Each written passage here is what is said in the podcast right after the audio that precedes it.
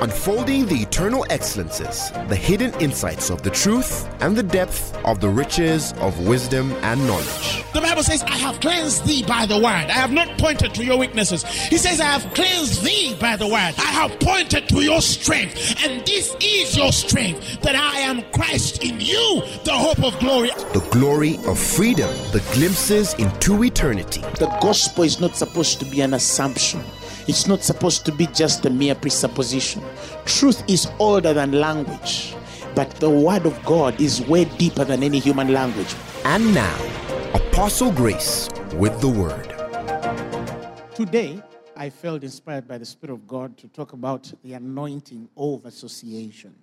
The Bible has several examples, several examples of the power of association. And it's an indelible fact in the faith that the anointing is transferable through association because there are patterns to the anointing. And when I say patterns to the anointing, it is one thing to increase the anointing of God on your life, it's another to increase in the anointing of God upon your life. I mean to say, it's one thing to learn to increase the anointing functioning on your life through your gifting, your calling, your assignment, and mandate. That's one thing. But it's another for you, the individual, to increase while the anointing of God is on your life. I hope that's clearer. So we have people who know how to increase the anointing operating on their lives. But as individuals, they are not growing spiritually to equal the measure of the increase of the anointing on their lives. So you find somebody who can open a blind eye, you know, can do a very, very great act or mighty work in the spirit, but he's not or she is not mature in the things of the spirit. God wants us to grow these two together. That as the anointing operating on your life increases, you increase, you mature yourself as an individual in understanding. Because not all instructions are the same. Some instructions come for your maturation, some instructions come for the increase of what's upon your life. And these two are different. But in the Bible, there's various examples in Scripture that spell God transferring, increasing, extending anointings by association. Well, let me begin with 1 Samuel, the 10th chapter, from about the 5th verse. We see Saul anointed by Samuel, and he's to be king for Israel. Later on, as we see the story. But we see a definitive instruction here in the fifth verse as uh, Samuel is speaking to Saul He's telling him, After that, thou shalt come to the hill of God, where is the garrison of the Philistines, and it shall come to pass, when thou art come thither to the city, that thou shalt meet a company of prophets coming down from the high place with psaltery and tabret and the pipe and the harp before them, and they shall prophesy. In fact, there are definitions of certain instruments in the prophetic and I've taken time to study some of which. And if you are a student of the word, take time and study the pipe, the harp, the trumpet, and all these things. It's interesting the voices they give in the prophetic realm. And the Bible says in the sixth verse, and the Spirit of the Lord will come upon thee. This is now Samuel speaking to Saul. The Spirit of the Lord will come upon thee, and thou shalt prophesy with the prophets you will meet, and shall be turned into another man and let it be when these signs are come unto thee that thou do as occasion serves thee, for God is with thee. And thou shalt go down before me to Gilgal, and behold, I'll come down unto thee to offer burnt offerings and sacrifices and sacrifices of peace, etc., etc.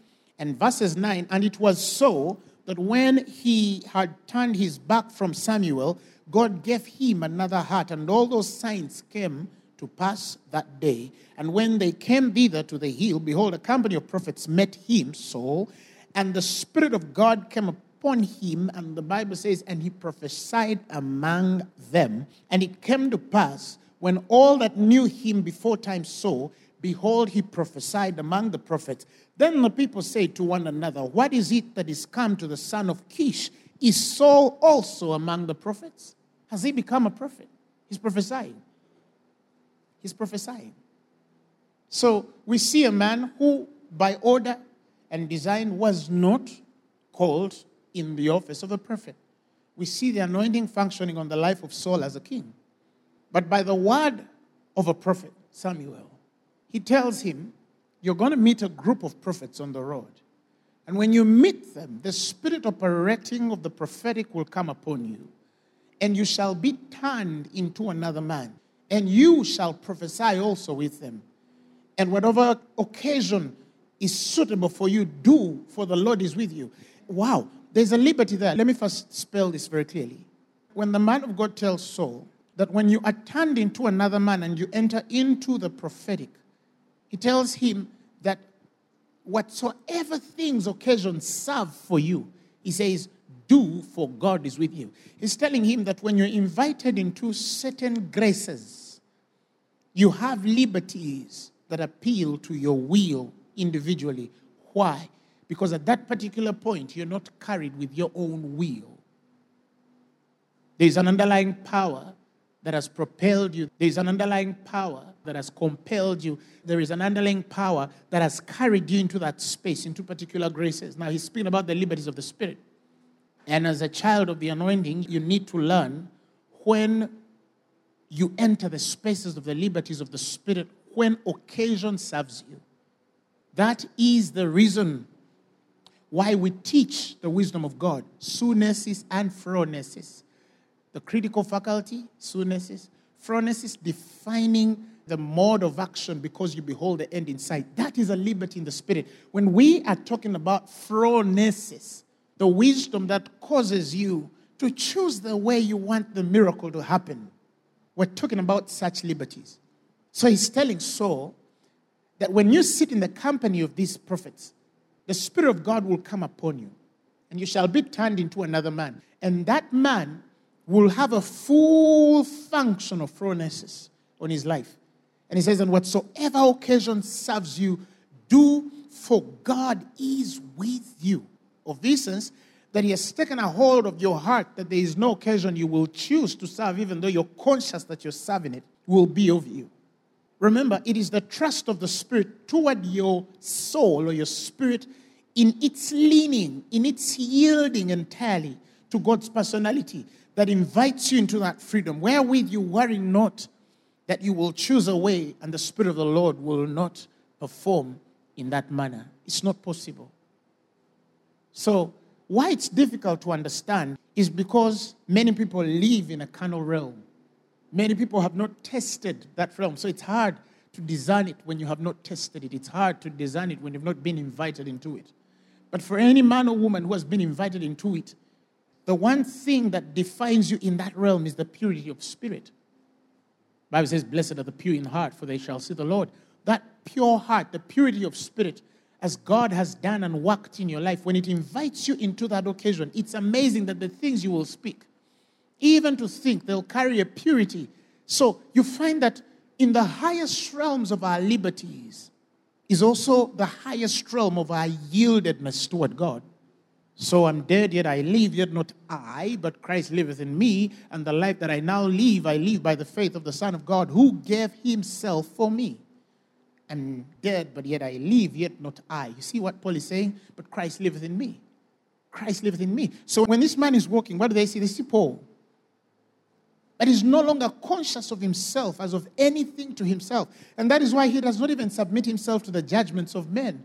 And why? Not because he is um, a rebellious fellow, not because he's proud and he thinks he's above all of them, no, but because he is conscious of the realm in which he has been invited, that he cannot do anything save that which Christ has wrought in him, save that which Christ has wrought by him. It's a place of maturity, it's a place of liberty, not many people have the grace in this life to enter or walk into, and not that it's not available to all, but the sons of men are not so available to God as to exercise themselves in such ways. God has given us such a liberty in the spirit realm. It only takes a man of understanding to know how to deal with his liberties. And so we see a form of phronesis that is given to the man who has been invited in a certain level and realm of association. He's carried by the grace of the words that have been given by Samuel the prophet. And so we see a man who is not prophesying because he is a prophet, but we see a man who is prophesying because he is in the realm of prophets. And that is why when the people saw and knew that Saul is not a prophet, but he is prophesying, there was a distinction that was drawn in the prophetic because this kind of distinction was only impartational. The people of that time knew that this fellow can only move in the prophetic if he's not a prophet by some sort of impartation. So the people now are inquiring what manner of impartation is this. That is why in the 12th verse again of 1 Samuel 10, he says, And one of the same place answered and said, But who is their father? He says, therefore, it became a proverb, is Saul also among the prophets? But remember, the guy among them is asking, who is their father? Why? Because the people who are beholding this, they do not know actually how or where this instruction began. So, what they see is a group of prophets that are appearing with psaltery and harps and all these kinds of things. And a certain fellow, whom they are sure is not a prophet, comes and joins them and he starts prophesying. And this is like, who is their father? In other words, which spirit taught them how to impart the prophetic on a man which is not a prophet? Why? Because now they know that if they can go and connect to the fathering spirit of these prophets, they would be able to connect to realms which they are not originally called for. These were lasting men, could be even hungry. But I don't think that they'll get the answer. Because the prophetic on Saul is not because he associated with the prophets on the streets, but because also he associated with the anointing on Samuel, which was prophetic. So that which he finds on the streets is secondary. If Saul had not met Samuel, perhaps the story would have been different. And anything under Samuel could have been instructed and it would walk in that grace because of the authority that Samuel commanded in the spirit. Remember, he was above the kingly. He was above the kingly. He anointed the king. You see, so there was something distinctive about him. Because, again, if you go back in the days of Samuel, when revelation was scarce, visions were scarce, men could not access the purity of the revelation of God as it ought, this one fellow had God. The Bible says that Samuel had God at Shiloh. The voice of God was clear to that man in that dispensation when it was close to every man in that dispensation. It is possible for a few people to hear God distinctively, for a few people to hear God differently from many of the average people of the hour. Not everybody hears God the same way. Not everybody hears God the same way. So you see, there was something about Samuel. There was something about Saul associating with Samuel, coming in contact with the prophets that stirred him into functioning in the prophetic anointing, albeit he was not a prophet. That is the power of association. It can invite you into graces of which you were not originally called and designed for to serve a bigger purpose of God, in God, for the fulfillment of His plan. Hallelujah. Hallelujah. The scriptures tell us of a man called David. When God was preparing David after Saul to become king, David needed the mightiest army that he could ever have. But the Bible tells us in 1 Samuel 22, verses 2, the Bible says he went to collect a group of people and the Bible says, one, he collected every man that was in distress, and he collected every man that was in debt, and he collected everyone that was discontented, and he gathered them together unto him and became a captain over them, and there with him were 400 men. And God gets men which are disgruntled, discontent, in debt, distressed, confused, perplexed, gets them together and builds an army out of them. It was not in their own ability to become better than the spaces they had found themselves into, than the circumstances that they find themselves evolving into. But when they come in contact with a man with the heart of God, with a man with whom God has a particular plan and a calling, they are all changed into the mightiest army we have read in human history. Why? Because they came in contact with the right anointing. The anointing of association can lift you out of even the biggest trouble that you're in because you're tagged to someone with a destiny. Lot would have been an average man if he had stayed with Terah. But the Bible says, but when God calls Abraham, the Bible says Lot went with him also. And the scripture says, and when Abraham prospered, Lot prospered also. God did not have a covenant with Lot, but Lot connected to a man whom God had blessed when you understand the ways of God, you are careful with the people that you associate with. You are careful with the friends that you make. You're careful with the people that you give reference of or to. You're careful with the people that you build conversations with and relationships with. Because one person can come in your life and destroy your destiny. It's possible. It's possible. We know the story of the young prophet and the older prophet. God has given this young prophet a story. Telling him, you know what? Go this way, you should not stop on the way, you should not eat from any house, and da da da. The scriptures tell us an older prophet calls the fellow. He had heard of the fame of this young prophet. During that time, the star of the young prophet was becoming brighter as the star of the old prophet perhaps was dimming. So he could see by the Spirit that there was something working on this boy that was bigger. Otherwise, how would he then catch the attention? How would he be taken to attend to a young man passing through a city except that the reputation of this young man had gone before him and that this old prophet had recognized that there was something that was being elevated. There was a star that was becoming brighter and brighter than the star that he was of that particular hour. And then he invites him into his own household. But oh, the young prophet says, You know, I cannot go that way because the Lord instructed me not to stop by, not to eat anything. But the old prophet tells him, But I'm also a prophet, also. So we see a young man giving into the delusion that because the older prophet is instructing, therefore, the original instruction of God has to be cancelled to honor the older prophet. That association killed the destiny of a young man. That association killed the destiny of a young man. Unfortunately, in our dispensation, we usually give that example, usually generational gaps. So the younger preachers are the young prophets, and the older preachers are the old prophets, because some people only think it's that, no, it's not that shallow. It's deeper than that. If you go deeper, you realize that that young, old, in the New Testament dispensation is the new wine and the old. And the wineskin which is new and the wineskin which is old. And if you understand the way of the Spirit, a prophet is not old because they've been prophesying for 30 years. And a prophet is not young because they've been prophesying for two years. No a prophet in the New Testament dispensation is not old only because he has made 50 years in the prophetic, although there is a space in the spirit where we respect ancient anointings. But there are people who have been prophets for 50 years, but they last really connected with God 20 years ago. And there are prophets who have been prophets for the last 10 years only.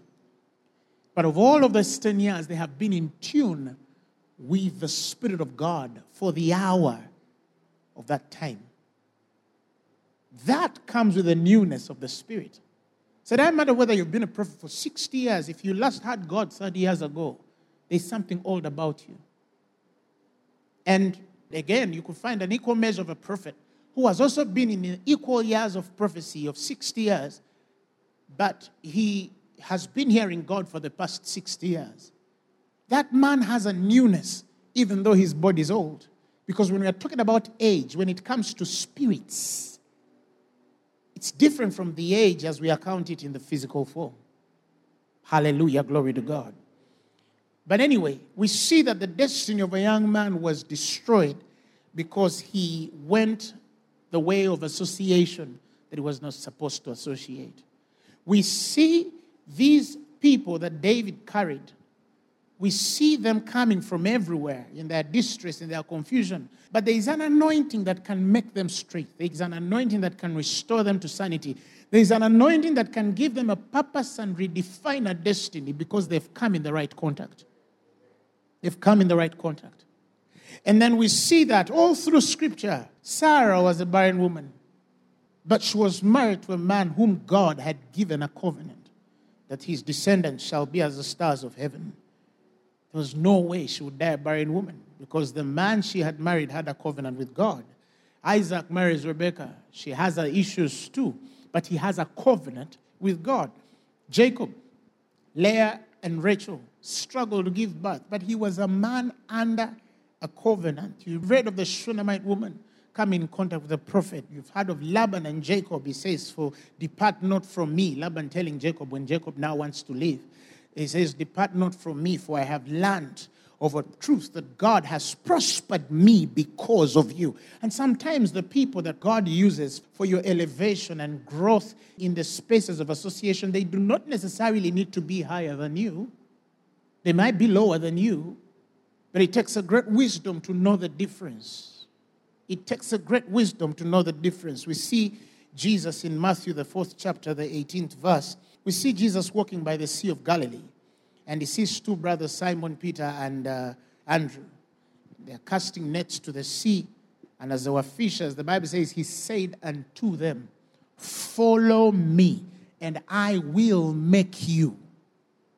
Follow me, and I will make you. I will make you. Just learn to follow. I will make you fishers of men. That's a power of association that you are made by what you follow. You're made by who you follow. That's why I advise you don't follow everything. Don't follow everybody. Because you'll have a mixture of seed in your spirit. And every time there's a mixture of seed, you create rebellion even without knowing it. Know who you learn from and who your teacher is, and pattern yourself straight. You'll be amazed at the things God will do for you. Some people are so mixed up in this conversation. Let's go back to the book of Acts after the death, resurrection of our Lord and Savior Jesus Christ. The disciples go preaching everywhere. They're ministering the gospel. In the fourth chapter, you know, the Pharisees and the Sadducees of that hour have a problem with the apostles doing signs, miracles, and wonders, and they call them, they summon them because they want to deal with them. And the Bible says in the fourth chapter, the 13th verse, when they saw the boldness of Peter and John and perceived that they were unlearned and ignorant men, they marveled and they took knowledge of them that they had been with Jesus. Association is powerful. What is marveling these people? If these men were learned, if these men were exposed, then there would be no problem. But they know these guys are fishermen, they're normal folk. But they're speaking a wisdom, they're speaking a sort of knowledge they're speaking a certain understanding that cannot come from men which are unlearned. And so it marvels them. And then the Bible says that it comes to their knowledge that these men had been with Jesus. Association. It is the thing that can present you wiser, even when you're not qualified for specific invitations and consummations. Why? Because you have associated with the right person. And so we see that what Jesus had for knowledge unlearned men have inherited inherently because they have connected with this man. This is a thing that by impartation in your association can give you in one year what a man has paid 20 years to get. This is the thing that out of your association can give you in two years what has taken another man 50 years to get. You just need to know your positioning and position yourself well in the things that can change your life. Somebody shout, Amen. Remember when Paul is dealing with Galatians? You foolish Galatians, who bewitched you? How be that you began in faith and now you seek perfection through works of the flesh? And in the fifth chapter of Galatians, the seventh verse, he says that you did run well. And he's asking, but who hindered you that you should not obey the truth? The eighth verse says, And this persuasion cometh not from him that calleth you. He says, A little leaven leaveneth the whole lump. He's saying these guys began well in the life of salvation. They were walking right. And then somehow they encountered some strange minister, some strange teaching, some strange instruction, some strange doctrine. And before we know that, a whole generation lost its course. Paul is saying, Who bewitched you? And who bewitched them? The one which comes in them with a divergent doctrine. from what had been given them by Christ. So he says, a little leaven, if you read the Amplified from the ninth verse, he says, a slight inclination to error or a few false teachers leavens the whole lump of it. It perverts the whole conception of faith and misleads the whole church. Some of you, you want to watch every preacher on Facebook. You want to watch every teacher on Facebook. You want to read every pastor. You want to listen to everything that is Christian. But you see, it takes a little error that is off, that is even beyond your discernment, because by the time you get there to watch certain people, you already cannot discern. It takes a little seed planted in your spirit and it perverts your whole conception of faith. Amplified use the word conception. The power of conception in faith. That a little doctrine can frustrate your power to conceive seed. See, when the Bible says, by faith, Sarah received strength to conceive seed and was delivered of a child when she was past age because she judged him faithful who promised. The power to bring results is subject to the power of how much we're able to conceive the word. And just a misdirection of scripture, small little error, can kill your faith. Some of you, you're not struggling because God has not spoken, but you're struggling because you have mixed seeds in you and your conception of faith is dead. Your conception of faith is misleading or it's misled. Your conception of faith is frustrated because the way you see God is a mixture of two seeds, or three or four, or 20 of them that were planted in your life concerning the same doctrine. Because instructions are spiritual. And so we receive impartations and instructions from spirits, not just the articulation of vocabulary and language. Some people have the language, but they don't carry the spiritual authority to instruct. And that is why there are certain people who are good preachers, but they cannot, they cannot produce the results of the message that they profess because they don't carry the equal measure of the authority that comes with a justification of the Spirit, the vindication of God. The Bible calls that the great mystery, the mystery of godliness. When you understand that, the mystery of godliness is the justifier of the authorities with which we function to allow us to be able to manifest the things that we so assume that are true with us and that we have in Christ. If a minister has not understood the greatness of that mystery, yet Paul calls it a great mystery, the greatness of that mystery, he'll be the kind who can preach a very good sermon, but cannot build a ministry, can counsel every couple to reconciliation, but will not be able to run his own house. Far from you in the name of Jesus. I said, far from you in the name of Jesus. Now, there are two realities that I want to define for you in this whole understanding of the anointing of association.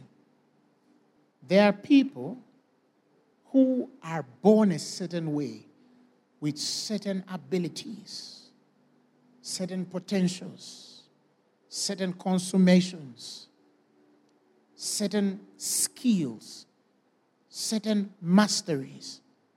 The word there is the innate, innately that thing with which you have, but you don't have it because you were conditioned into it or you learned it. Those are the ones that I call the innate. The, the people who, for example, if somebody is born a musician, if somebody can sing, they were born with the ability to sing, they can sing. Whether you take them for voice training or not, if somebody was born to sing, they don't need voice training because it's in them to sing. They don't need to force it. You know, there are people, of course, say, ah, I want somebody to teach me to sing. You can only teach one to sing which cannot sing to a certain degree. But you'll never be as one which is a natural born singer or musician. You see? Because it's innate. It's in them, not out of conditioning and learning. It's in them simply because they were created that way. That's the innate. And then we have another group of people which I want to call the acquired right? The people who live in the realm of things that they acquire by learning. things they acquire by exercising, things they acquire by relating to the right people, by reading, by getting information, by exercising, by training, and all these kinds of things. I call them the acquired. So when talking about the two realms, when we're defining the anointing of association, we must understand the things that you will acquire in this life because you are not innately born with them, and the things that are innate with you because they were originally given to you. You see? You must understand those two things the innate things and the acquired things. The innate and the acquired. You need to understand how that works. Let me give you the picture so you understand what I mean. If you were born with a certain ability, again, let me use the example of singing. If you are to associate, or if you are to be invited in the space of association, you'd best benefit from one with the innate ability than it is with one which has acquired skill. Because there are spaces in their training, they acquired, in their training for you that they can never reach. Why? Because they carry the information of a thing that they can never feel after. Because it's not in them. You see? It's not in them. It's not in them. They're not going to force it into them. Yet it's okay for one which is acquiring to be instructed by one which is acquiring because they share experiences. They share the realm. Why? Because the one which is just trying to acquire something, if he meets one which also earned this thing through acquiring it, through working hard for it, through you know training, uh, exercising, and all these kinds of things, to acquire themselves into that thing. It's easier for them to, ins- to instruct that which also comes into that space to acquire what they were not really born with. Of course, the world has proved clearly that there are certain things that we can acquire and even supersede those that were born with these things, supersede the innately gifted. It's possible. It's possible. Why? Because the way of mastery is clear. The patterns of mastery are clear. Exercise is exercise, training is training. The repetitive doing of a thing can invite somebody into certain places of mastery. But not all things can be done in the realm of the acquired. Yet all things can be done in the realm of the innate. Why? Because there is an extended hand of God that is beyond human effort. There's an extended hand of God that is beyond human effort. In Proverbs, the 21st chapter, the 20th verse, the Bible says that there is treasure to be desired and oil in the dwelling of the wise. But it says, But a foolish man spendeth it up. Listen, listen. That when you are around a man which is wise, there is treasure to be desired. There is oil, there's a sort of anointing that is around wise men. It's just there, it's present with them. They don't need to dispel it, they don't even need to speak it. If a man, if a woman is wise, they have a certain anointing that lingers around them. Right? And so, if you're invited in that dwelling, it's bound to extend on you. That's why the Bible says that he that walketh with the wise, Proverbs 13, verses 20, becomes wise. If you walk with the wise, you shall be wise. If you walk with the wise, if you walk with the wise. The Hebrew word there for walk is hawlak, which means if you behave yourself with the wise. If you behave yourself like the wise. That means you take time to observe them which are wise and then you behave yourself like they do. Sometimes you might not even have the full apprehension of why they do what they do. But if what they do you design in your spirit is not evil, it's not on the side of darkness, even before you understand it, imitate it you'll be amazed at what God will do in your life. It takes too much pride not to imitate what God has invited in your space for instruction.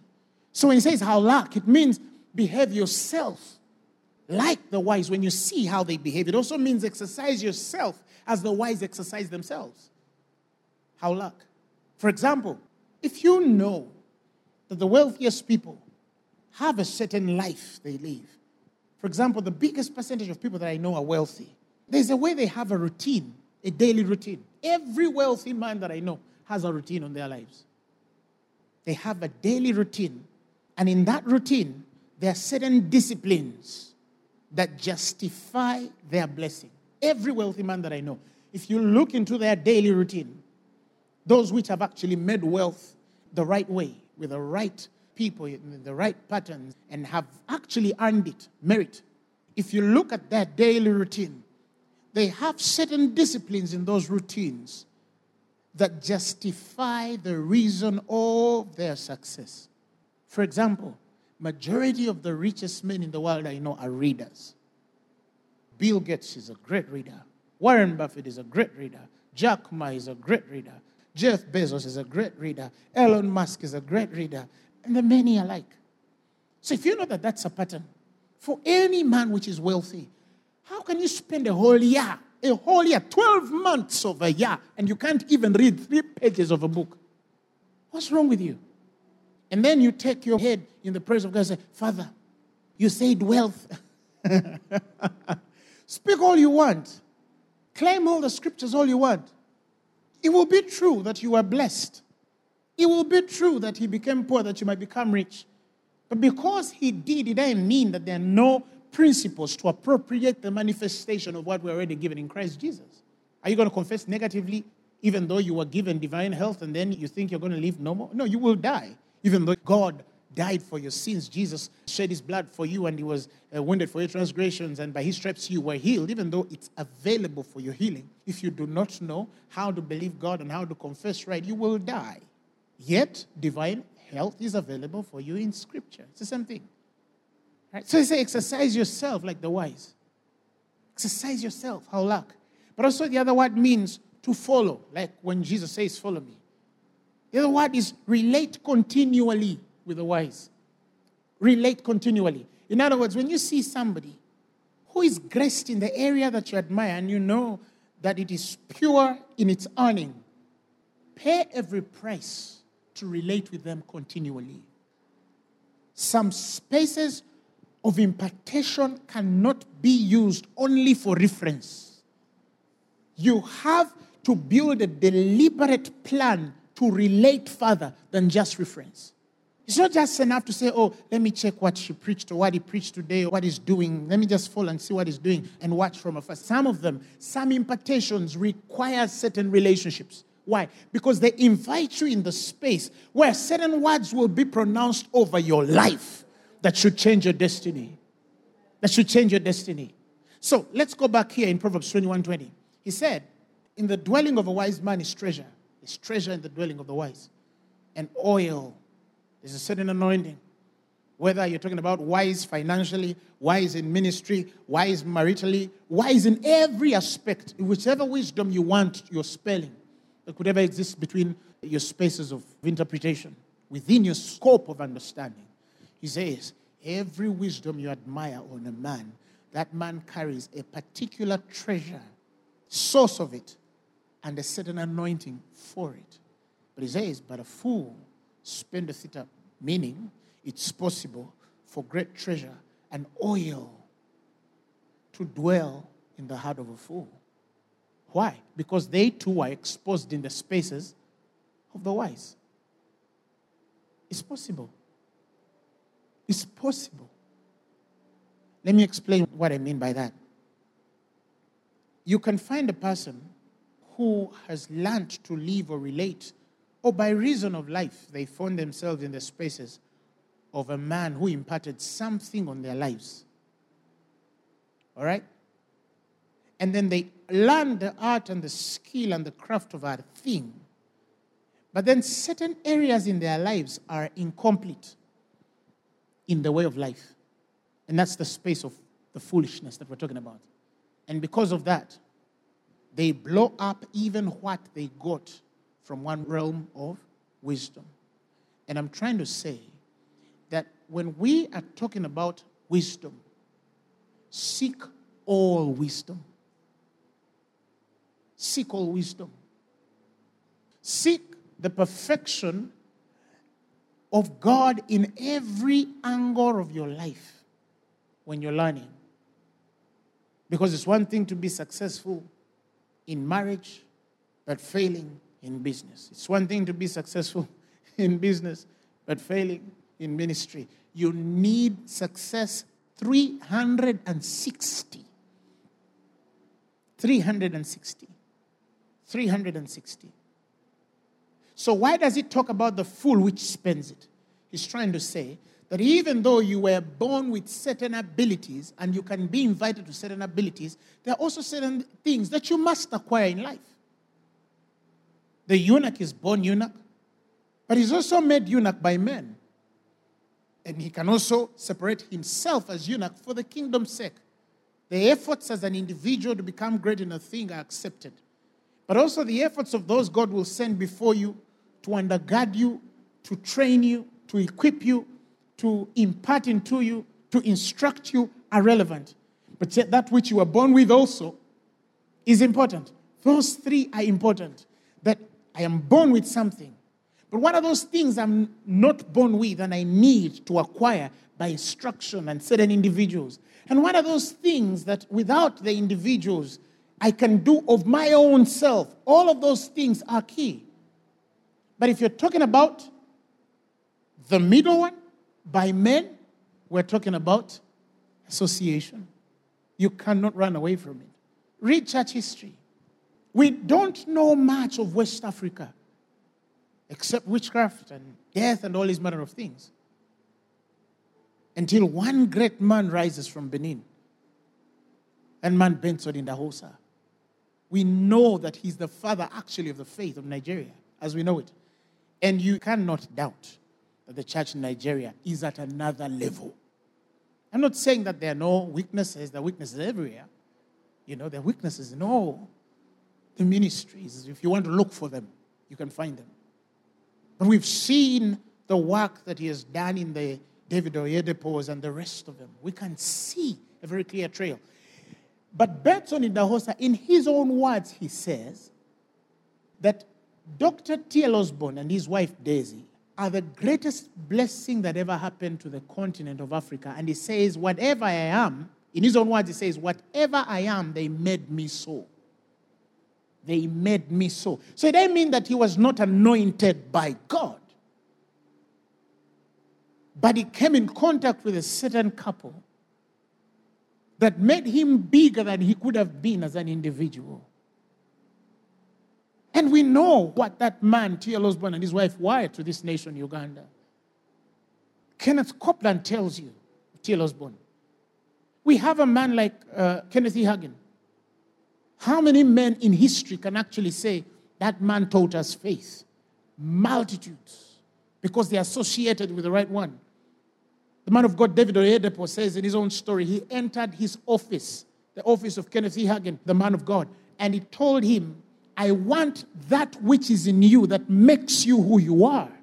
And he tells him, kneel down, and he spoke an impartation on that man's life. And we've seen what our father Deboye has become on this continent. Nobody can doubt that he is a father to the continent. Why? The right association. The right association. Now I can speak for the sake of the gospel. I can speak for the sake of the gospel.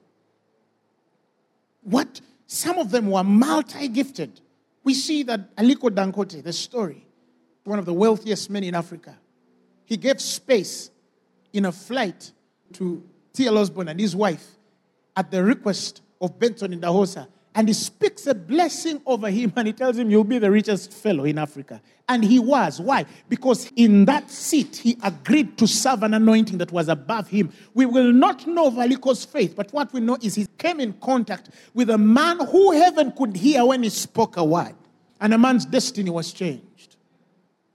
Now, it doesn't matter how much Dangote will work, there's something spiritual that connects him to the wealth of this continent. And it came because he served a certain group of people. Look at church history, follow it all through, and you'll see these associations are clear. If you are not born with it, acquire it. If you are called to acquire it, pay the price of it. If you are born with it, look for one who was born with it and connect to him. You'll be amazed at the things God will do in your life. You'll be amazed at the things God will do in your life. You will be amazed. That is how we grow. From my mother's womb, I was anointed by God. I know it. I was sealed in instruction. God spoke to her. I knew it since I was a child that I was anointed by God.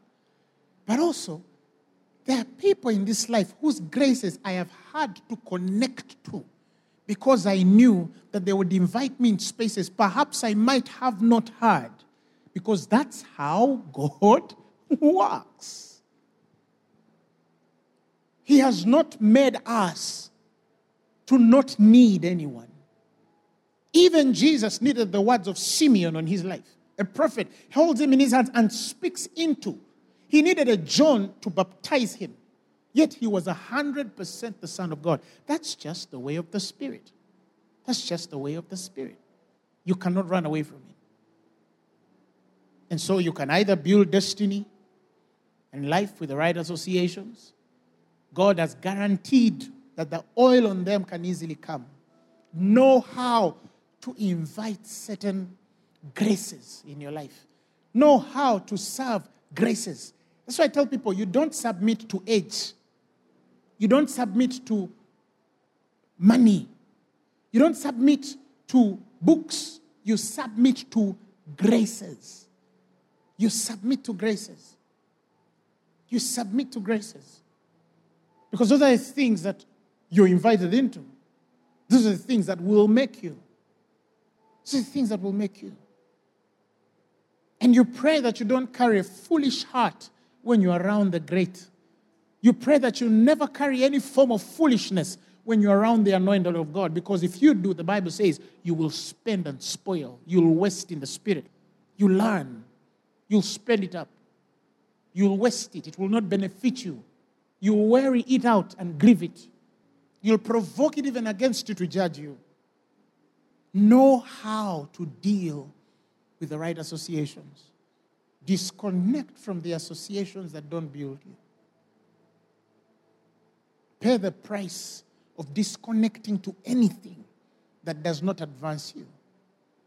Because when you become born again, when you aspire for mastery, skills, consummations, potentials that are bigger than you, and you know that you're called for some greater, you define your associations deliberately.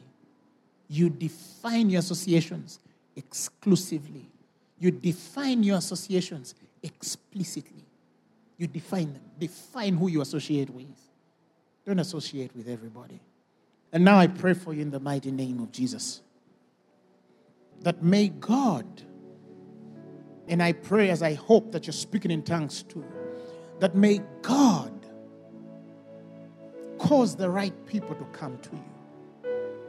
May God open the right doors of people to come to you.